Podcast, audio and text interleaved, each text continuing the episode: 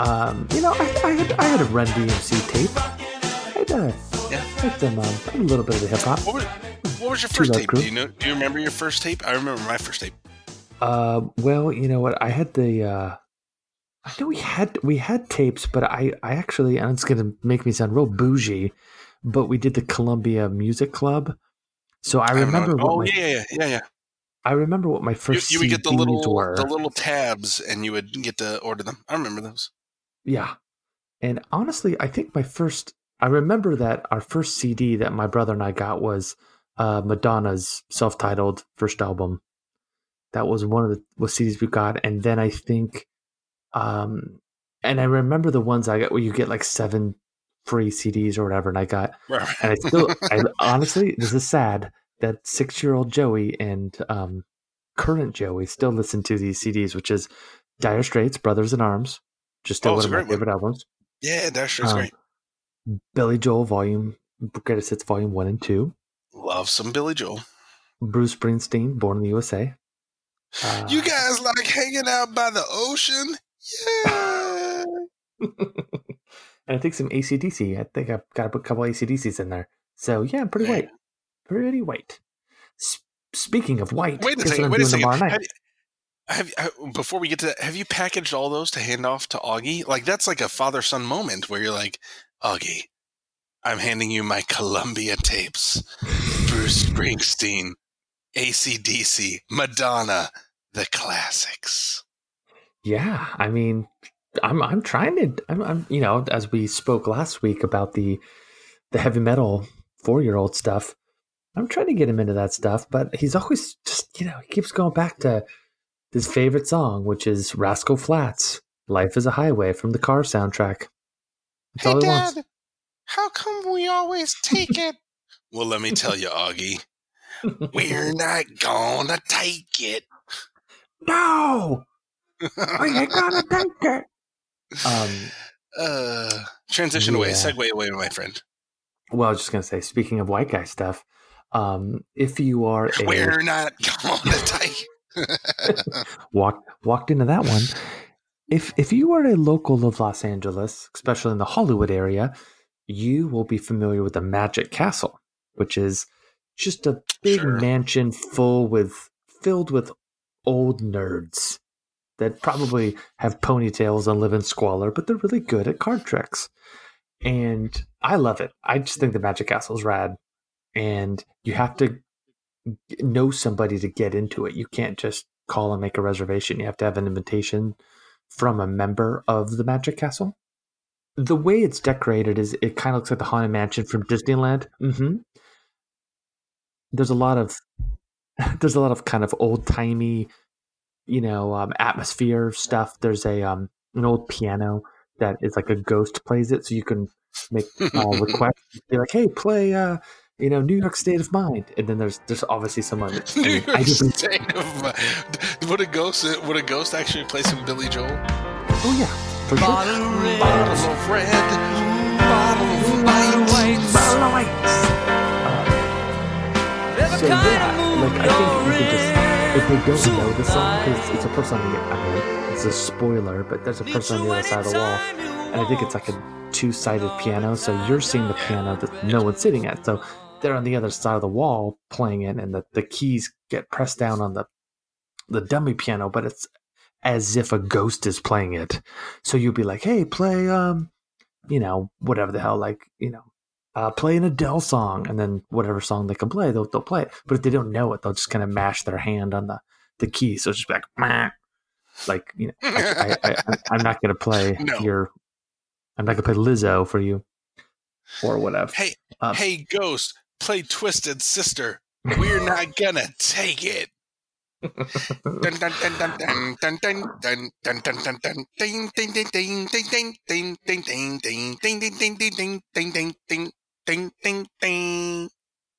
what that means is I have to take some video tomorrow night at the Magic Castle. Do it. Of me requesting Twisted Sister. We're not gonna take it.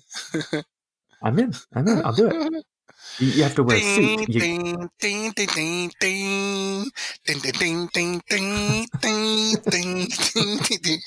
In the name of love. You know what that song's about, Joe? You'll never guess what Pour Some Sugar on Me is about. Ladies and gentlemen, welcome to the stage, Magic Castle. You know, at the Magic Castle, you have to there's a strict dress code. You have to wear a tie, you have to wear a suit. And when you walk into the lobby, there's like a bookshelf, and you say the magic word, and like the bookshelf kind of retracts. It's like a trick-a-door. There's a lot of that sort of shenanigan stuff.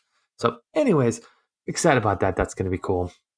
But before we get into football, NFL football, are you around people that talk about Succession all the time, Joe? I do not line up, but that's the thing, is Succession is not the kind of show that they watch, and it feels like that's a thing that maybe, you know, for LA and for TV, we talked about the Emmys last time, focus people that they're into Succession, and maybe I'm missing out. Speaking of Succession, how about that Rams-Bucks game? I don't know that I'm ready to go there yet. I don't know that I'm comfortable talking about that game yet. What do you have for dinner? Here's the thing. What do you have for dinner tonight, Joey? Eventually, Joe, you're going to have to talk about the Rams-Bucks game. You can't just ignore it. It's unavoidable. It's there at the end of the night, like that magician who you just don't want to talk to. Do you have any idea how I conjured up these three magic balls from my presence? No, and I don't care. It was a great trick. All right, let's start. Where do we start? What are we going to – I don't know. I don't know. How about we just say that – well, how about we do some intros? Yeah, you're right. You're always right, Joey, at LA Rams. What's up, man? Oh, hello, everyone. I'm Joe. Oh, I didn't see you there. It's like Magic Castle. Poof. Joey the Jerk. I'm at 3K_. We're going to talk about football. I really don't want to. This game was very weird. It was very annoying. Once it was 7-0, or no, let's say once it was 21-0. I was going to say, keep going. Keep going. Was there any point at that game once it became 21-0 that did you think that the Rams were going to win? Yeah, no, near the end when we got the pick six from. Well, I won't say going to win. That when they got the pick six, it was a game, and you know, Here's the thing about going to win is that's one of those like professor type things like the Rams are the face of destiny. Like, get the fuck out of here. I don't do this. You know, when you get down by one score, it's possible. So I wouldn't say there was ever a point that I thought the Rams were going to win. I don't do the idea of going to win, but could win. We were within one score, and you know, we had the momentum on our side, and we were that close. And I think, more than anything, I know we're going to get into various parts of this game. That was a testament to the Rams to be able to go down 21-0 and fight all the way back late into the game, and for Marcus Peters to pick off a very Jameis Winston pass and sacrifice himself going into the end zone to take him within, what was it, 5? I think at that point, I think it was 45-40. Yeah, because they did the failed 2-point conversion that. Would have made it 3. Did you agree with the way with the quote from Michael Brockers where he said that they were served a slice of humble pie? That's very Houston, Texas. That's very. Look, this game we got served some cold potato salad. You know, it was like a coleslaw with a chicken fried steak of a game. Michael, you seem not to be talking about the football, but just putting it in football terms. Yeah, this was like a pork chop of a performance. I don't know what to say. This was cold marinated ribs. I like your Brockers. That's a good Brockers. I'm going to throw out some stats, and I know you are a encyclopedia of NFL knowledge, so I'm going to ask you a question. Here we go. Gross. Has there ever been a quarterback in NFL history that has thrown for 517 yards or over 500 yards? Just to say over 500 yards with a QB rating of 40. I'm just picturing the ball. I'm picturing Jared Goff just lofting the ball directly into the hands of the defense softly so I can be brought in with comfort. I'm going to say no. I don't see how that's possible. So if we're just going to break down the game, I think a good way to talk about it is let's just talk about the play selection real quick. There's no good way to talk about it. There's no good way to talk about it from our side. You know what? This is just going to be the way we're going to talk about it. So the Rams. Pour some sugar on me. In the name of love. In the name of golf. So old baby hands Jared Goff threw the ball. Baby hands. 68 times. He threw the ball 68 times, man. How weird is that? How weird. Let's point this out. That's tied for the third most in NFL history for a single game passing attempts. That's really, really weird. It was weird. Here's a stat I don't understand. The team passed for 490 yards, but Goff passed for 517. Is that an error that I'm reading? And somehow Todd Gurley passed for like 80 of those. I mean, that's not true, but it doesn't matter. That's just what a weird game. Yeah. So he was sacked twice, which I'm kind of surprised that actually the way the defensive line played that he was only sacked twice for 27 yards, which is kind of a lot. That's a good point, though, and that's something we should give Jared Goff credit for. He's very good at maneuvering in the pocket to get a little bit of space. To operate, that's one of his better skills.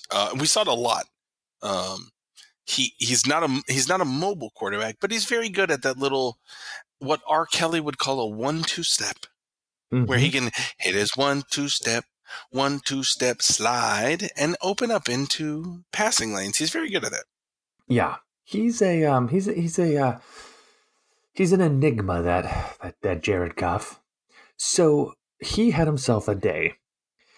I guess we could talk about his turnovers because that's a huge part of this game. And I know we don't want to talk about it. Me being a Jared Goff stan, I don't want to talk about it, but he did turn over the ball four times. Joey, here's a question. Mm-hmm. You're still a Jared Goff stan. I think I'm ride or die, Joe. Are we starting to lose, what's the right term here? Stanism. What? How much more can you accept of this before you start to question your stanery? Well, it was definitely tested during this game, but yeah, I really liked the way he played in the second half. Sure. I really love his connection with Robert Woods. I feel like his receivers are great. I wrote a piece today that went up on the Untrue Show Times about how I think the identity of the team right now is the trio of wide receivers. I think they're hard to disagree. They're the best part of this team right now. They're fantastic. And I don't think there's any other team in the NFL that has a talent that is 1, 2, 3 like the Rams. The Buccaneers happen to have a great duo, but then there's a dive. There's a little bit of a drop-off because the next guy you have is a tight end, which is very common with a lot of NFL teams.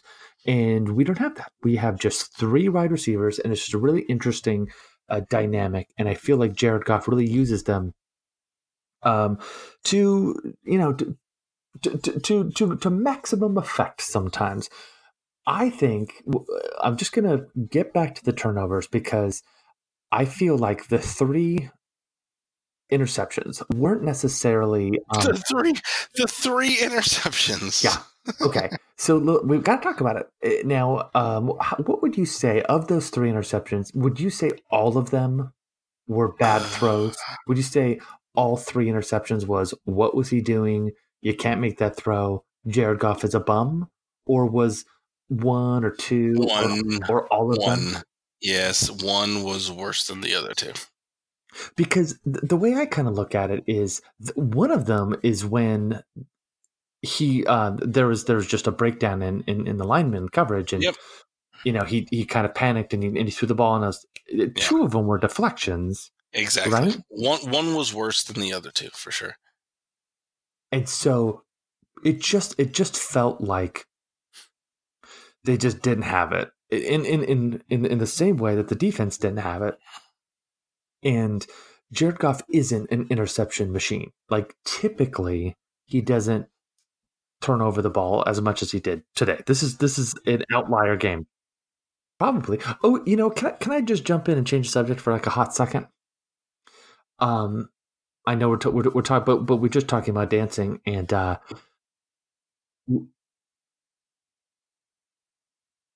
you familiar with Reggie Watts? Do you know the Reggie Watts? I know Reggie Watts. I don't. I'm not cognizant enough to know the jokes as they come. Yeah. Yeah. He does a lot of he does like music too, and it's kind of like hipster New York kind of hip hoppy dance boogie music disco bullshit. That's a lot of words. That's a very niche market. Yeah, but he's like funny, but he's also kind of he has the groove.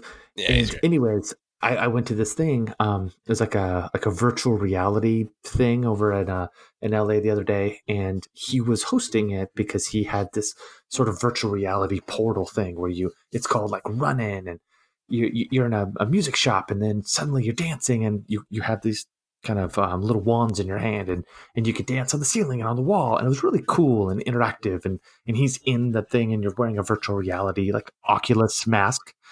And I think that's called Thailand. Right, exactly. And so Def Leppard was there, and they're playing. So, you know, he's doing it, and it's kind of like the way you're just were doing the dancing, you know, he's doing that. And so we signed up for it, and I put the mask on, and I'm doing it, and there's like a digital Reggie Watts that's within the virtual reality thing, and he's kind of doing the robot, and I really enjoy doing the robot. It's my favorite dance because I'm not awesome at dancing, but I can do the robot. So, is that why? That's why. There's no other reason, right? Well, you know, it's fun, and I enjoy. We're not gonna take it. Can't stop doing Twisted Sister dances.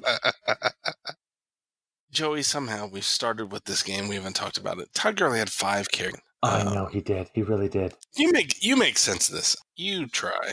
I think we're being lied to. We talk about it all the time. We talked about it all summer. We talked about it even last postseason, even the end of last season when C.J. Anderson was playing. But I think the really interesting facet was last year they actually acknowledged that there was a problem, right? They were like, hey, Todd Gurley has a knee problem. We're going to give some carries to C.J. Anderson, and that's what happened. And we didn't really complain much because we still had a running game, right? Because we had Meatball. So then this offseason happens, and on the 3rd round, we select Darrell Henderson, and we're all thinking, okay, well, he's the new C.J. Anderson. So great. And then Malcolm Brown comes up, and he's like, okay, he's healthy. Fine. It'll be Malcolm Brown playing the role of C.J. Meatball Anderson. And if that doesn't work, we got Darrell Henderson, and then we just have the ghost of Todd Gurley, and maybe he'll play. But we're not getting any of that. What we're getting, the ghost of Todd Gurley this weekend at the Magic Castle. But instead of getting either of those three, Darrell Henderson, Malcolm Brown, or the ghost of Todd Gurley's knee, you know what we're getting? We're getting 68. Passing attempts by Jared Goff. And we're getting 11 carries from the running game. 5 of them from Todd Gurley, 5 from Malcolm Brown, and 1 from Cooper Kupp for -2 yards. Total, all of the yards of all of those numbers is 28 yards.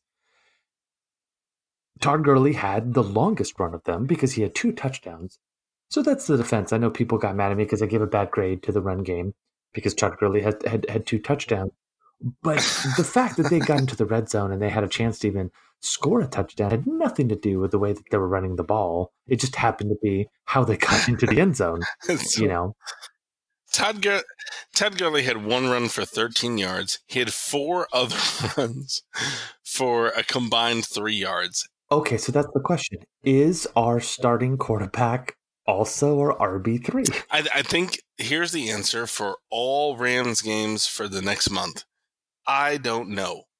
I don't know what the fuck we're doing. I have no clue. I have no idea if Jared Goff is going to throw 68 times. I have no idea if he's going to throw.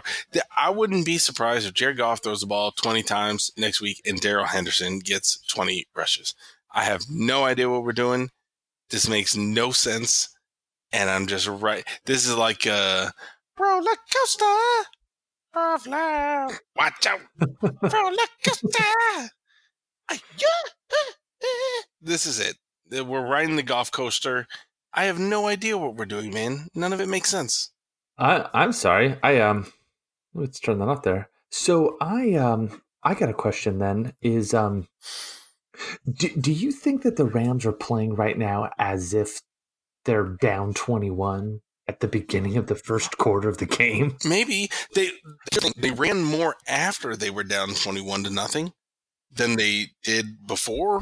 So I don't know. Well, they haven't started any games this season. They haven't run the ball the first quarter. The Rams have 6 points combined in the 4 first quarters they've played this season. That's tied for second worst in the NFL. We're talking about the Los Angeles Rams, who just went to the Super Bowl last year. I have no concept of what they're doing or what they're capable of on offense, and I'm comfortable admitting that. That's where I'm at, Joey. Yeah, I know. It's interesting. But, you know, we keep talking about the offense, and I'll ask you a question. Is the biggest concern the offense or the defense that gave up 55 points to Jameis Winston and the Tampa Bay Buccaneers? I tweeted about that, I think, in the fourth quarter. I think the difficulty is when you look at, you know, quarterback, running back, skill positions. We've got a 2018-2017 season to lean back on and say, these guys are good. The offensive line was part of the problem this last game, and they really weren't, you know, the first 3 games. I know there was a concern, obviously, moving on from Saffold and John Sullivan going to Joseph Noteboom and Brian Allen, but they held up the first 3 games. They certainly didn't this last game. And when you talk about the defense was phenomenal the first 3 games. Absolutely horrible this last game. Somebody mentioned in one of the comments was, do you admit that the offensive line is an absolute concern now? Well, it wasn't the first 3 games. I don't know. I don't know. You know, should we be concerned about the secondary?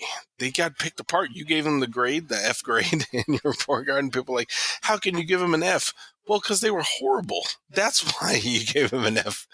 I don't know, man. It's an interesting kind of dichotomy between how much do we pull out of this game, week 4, and how much do we grade them on the previous 3 weeks. I don't know. I don't have a good sense of that, especially going into Thursday on a short week against Seattle.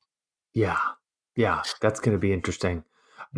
Would you say that the front 7 of the Seattle Seahawks is weaker or stronger than the Tampa Bay Buccaneers? That's a good question. I mean, Shaq Barrett obviously is giving people fits. Here's a better question for you: How do you feel about the offensive line?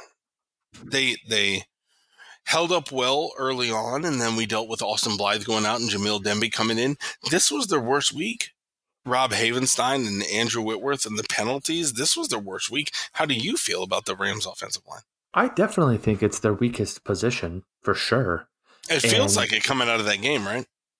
It really does. It really does. And I know that the blame could always be put on the skill position players, but it was interesting that we talked about the offensive line a lot during the offseason, but we also talked about the linebackers and sure. I'm not pleased with the linebacker unit, and I was a little bit surprised that Bryce Hager going out caused such a problem.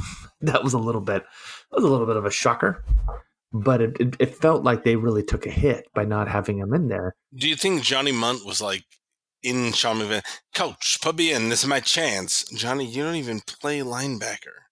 You can put me in any position there, Coach. I'll play kicker, punter, cheerleader. I'm Johnny Munt.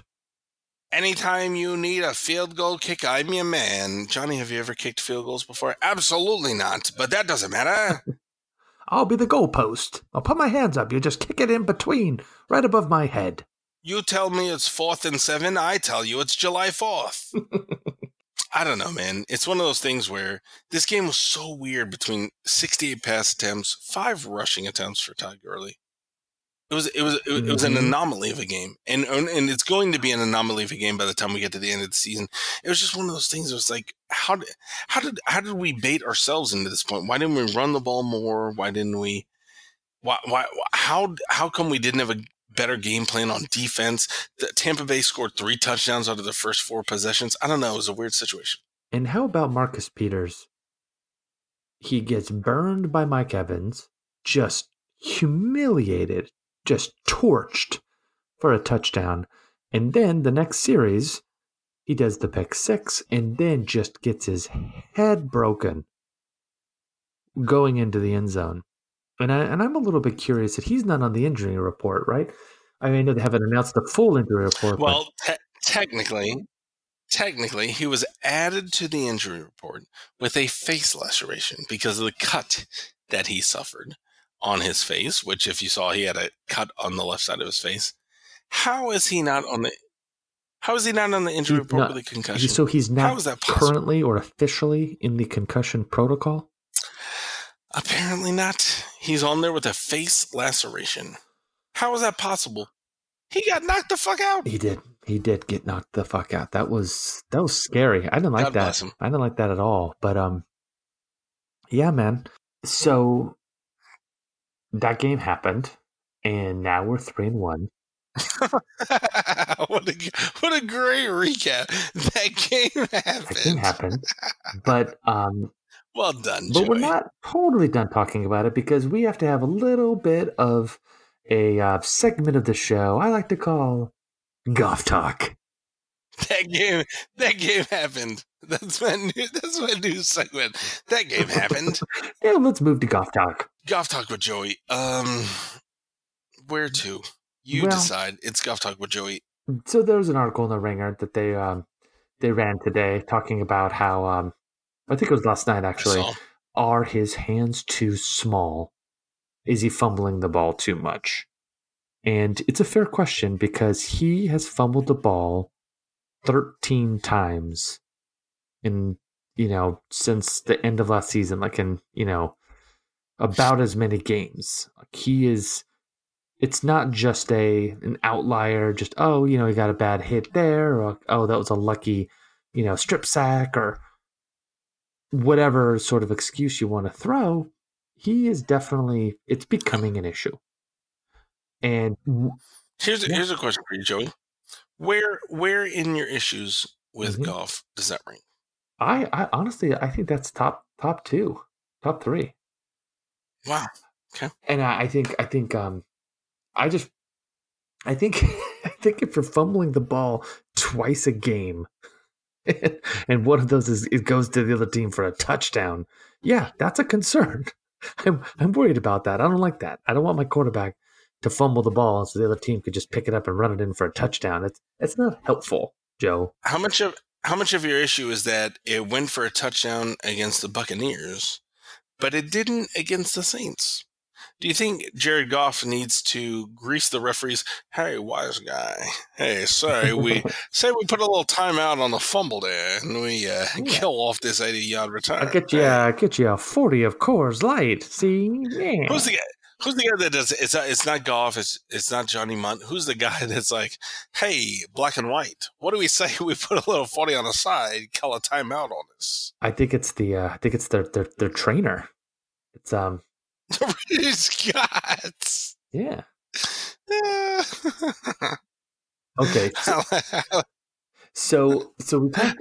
It's so ridiculous. It's so stupid. He puts on a fedora and they're just like kind of blowing a slow saxophone song. He's like, "Hey there, Stripes." Yeah. Hey there, Stripes. Say, Stripes, what do I put a little steroids in this guy? You look the other way. I send you a little PBJ on the side. Hey. I says, you didn't see nothing, I says. Scrams. And make like a shadow and get out of here. So, Goff. Make like a sheep and ram it. Get out of here. You get out of here. We're not going to take it anymore. We's not going to takes it. That's a... That was a cut track from the Guys and Dolls soundtrack. We are definitely talking about NFL football in this podcast. Okay, so Goff has very small hands. He fumbles the ball. We already talked about his... It's Goff talk, Joe. It's Goff talk. Respect the Goff talk. So we already mentioned the interception, right? So one of them was a thumb. We got to do an intro song for Goff talk, like a Sally Jesse Raphael, mm-hmm. or a Dr. Steve Brule kind of thing, It almost needs like a Goff talk, like a news, like you're listening to Goff talk. Goff talk. Goff talk. So we got those two beats. Other things I want to talk about on Goff talk, Joe, is what's really holding Goff back. And the offensive line we already talked about. I mean, I feel like that's not helping. But going back to Todd Gurley, because he is he's a lightning rod of this show, and his knee, I think, is really hurting Goff because, I mean, not just specifically, not directly his knee, but the fact that he's only getting 5 touches.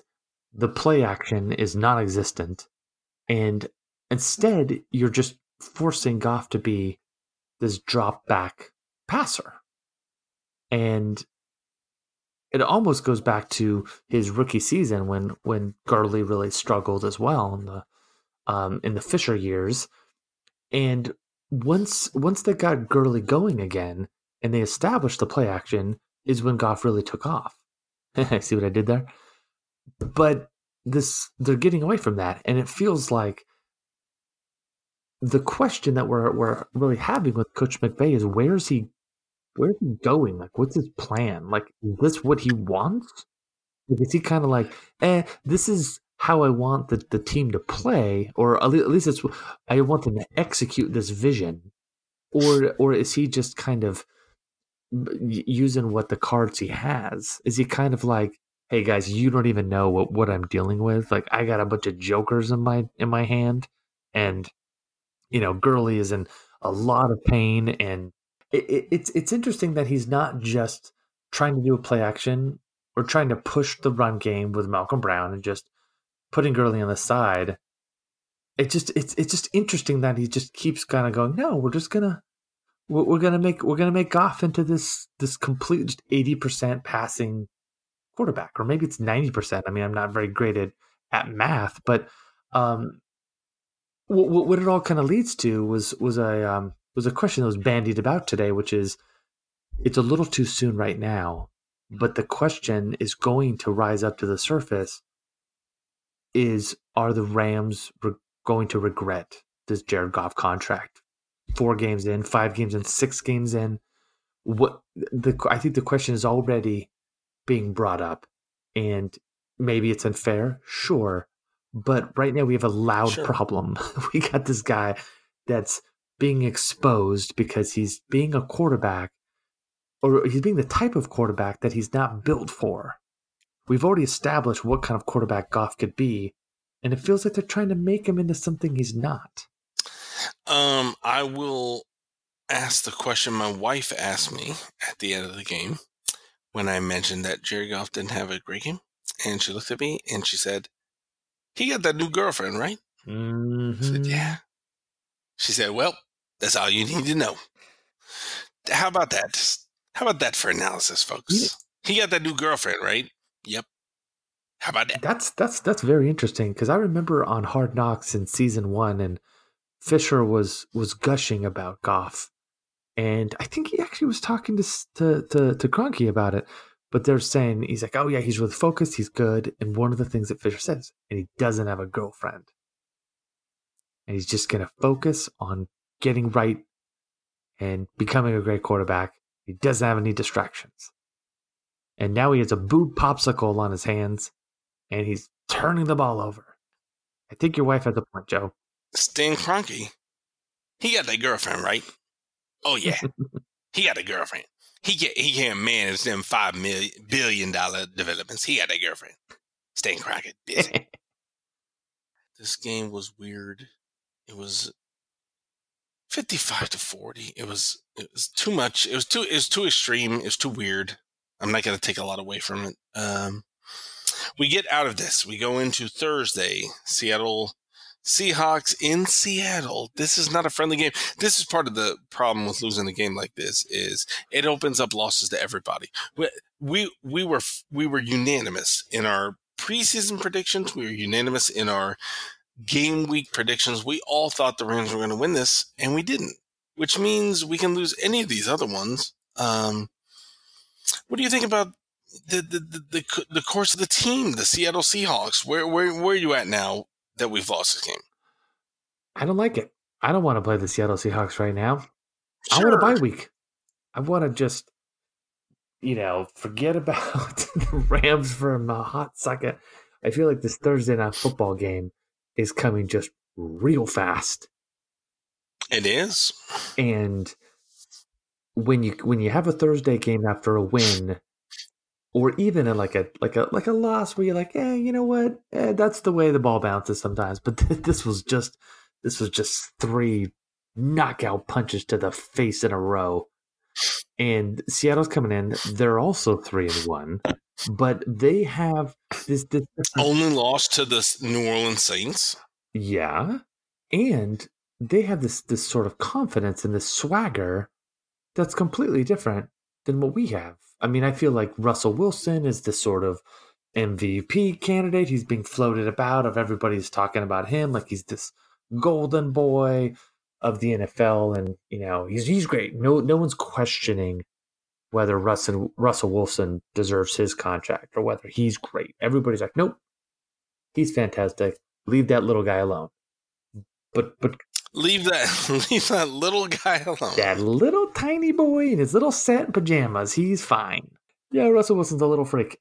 It's it's one of those things where you're in one way they're playing on the road against a team that everybody can agree is pretty good. So if the Rams lose to Seattle, it's not a panic mashing game. It's not? Are you sure? Well, no, I don't think it is. I don't think it is. I mean, granted, it's embarrassing, and it's gonna, drop them down on the power rankings, and I think there's gonna be some articles written about how maybe they're not contenders anymore. But all of that stuff is, doesn't really matter. It's not conjecture, it is conjecture. It's your opinion, man. But I think that they can they could lose this game and still make the playoffs. But it's also going to say, I mean, to me, what's really more important about this game isn't what people say, isn't what the power rankings are. I think it's really just how the team responds. And I'm really looking at Coach Sean McVay. I really want to see how this guy is going to adjust his game plan, how he's going to evolve the offense, how Coach Wade Phillips is going to respond with his defense. Who are they gonna start at middle linebacker next to Corey Littleton? Is Bryce Hager gonna play? Are they gonna put Troy Reader in? Is there anybody else? I think to me, more than I think people like to talk about this like, oh, is this a must-win game, or what is this going to say about the NFC West and any of that bullshit? It's like, well, yeah, sure, all that stuff matters to a degree, but I want to see signs of where the Rams are going for the rest of the season. And I think this is a big moment because it's a gut check game. They have a short week. They're playing against a rival. They're playing on the road, and it's prime time. So you got some eyes on the team. You got some arms crossed. You got some skeptical viewpoints. I think people are kind of laughing a little bit at Goff. You got some bulletin board material. I want to see them react. I want to see them kind of have some pride. I want to see a little chip on their shoulder.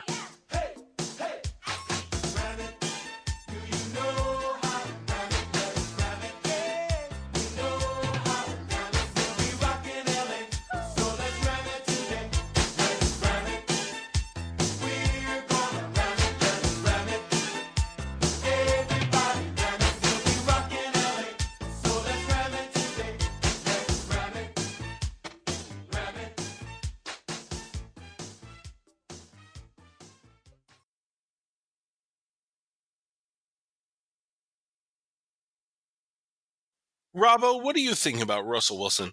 Great.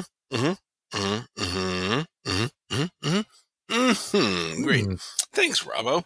Joey, your thoughts on what Robbo had to offer about Russell? I think there's some salient points. I also agree. None. Zero. Not funny.